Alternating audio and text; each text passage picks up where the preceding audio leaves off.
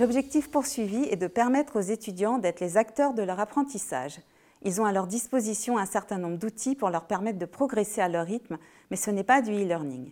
Ils sont accompagnés par leurs professeurs dans cette démarche. Cette innovation pédagogique a été appliquée au cours de tronc commun de comptabilité financière. Pour chaque module étudié, qui correspond à chaque fois à un objectif d'apprentissage, les étudiants disposent d'éléments à étudier avant le cours des supports de cours enregistrés par le professeur responsable du cours, d'une durée de 5 à 10 minutes qui peuvent être réécoutés autant de fois que nécessaire, des liens vers des supports pédagogiques autres, tels que des vidéos YouTube, des exercices pour approfondir et appliquer les notions abordées, enfin, des quiz formatifs en ligne pour que chacun puisse évaluer sa compréhension. En début de séance, un groupe d'étudiants doit présenter à l'oral, pendant 5 minutes, une synthèse du cours précédent. À l'issue de cette présentation, la classe se réunit en sous-groupe pendant 15 minutes pour discuter et établir un document de synthèse des points forts et des manques de la présentation. Ensuite, la classe se réunit et débriefe avec le professeur. Le cours est étudié en amont par les étudiants. Le professeur peut consacrer son temps de cours à répondre aux questions des étudiants, à réexpliquer, à reformuler.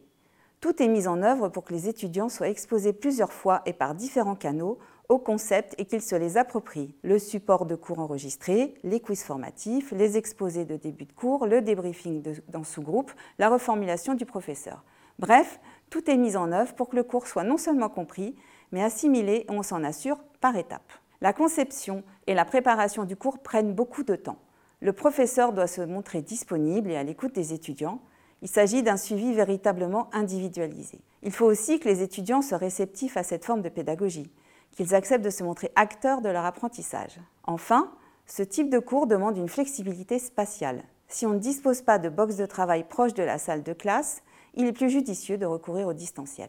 En résumé, la pédagogie active en comptabilité financière permet aux étudiants de s'approprier une matière a priori complexe et inconnue. L'exposition aux concepts et notions et leur répétition par différents biais permettent aux étudiants non seulement d'apprendre, mais de retenir les notions abordées en cours. Le professeur a un rôle de facilitateur dans cet apprentissage, mais c'est l'étudiant qui est au cœur du dispositif.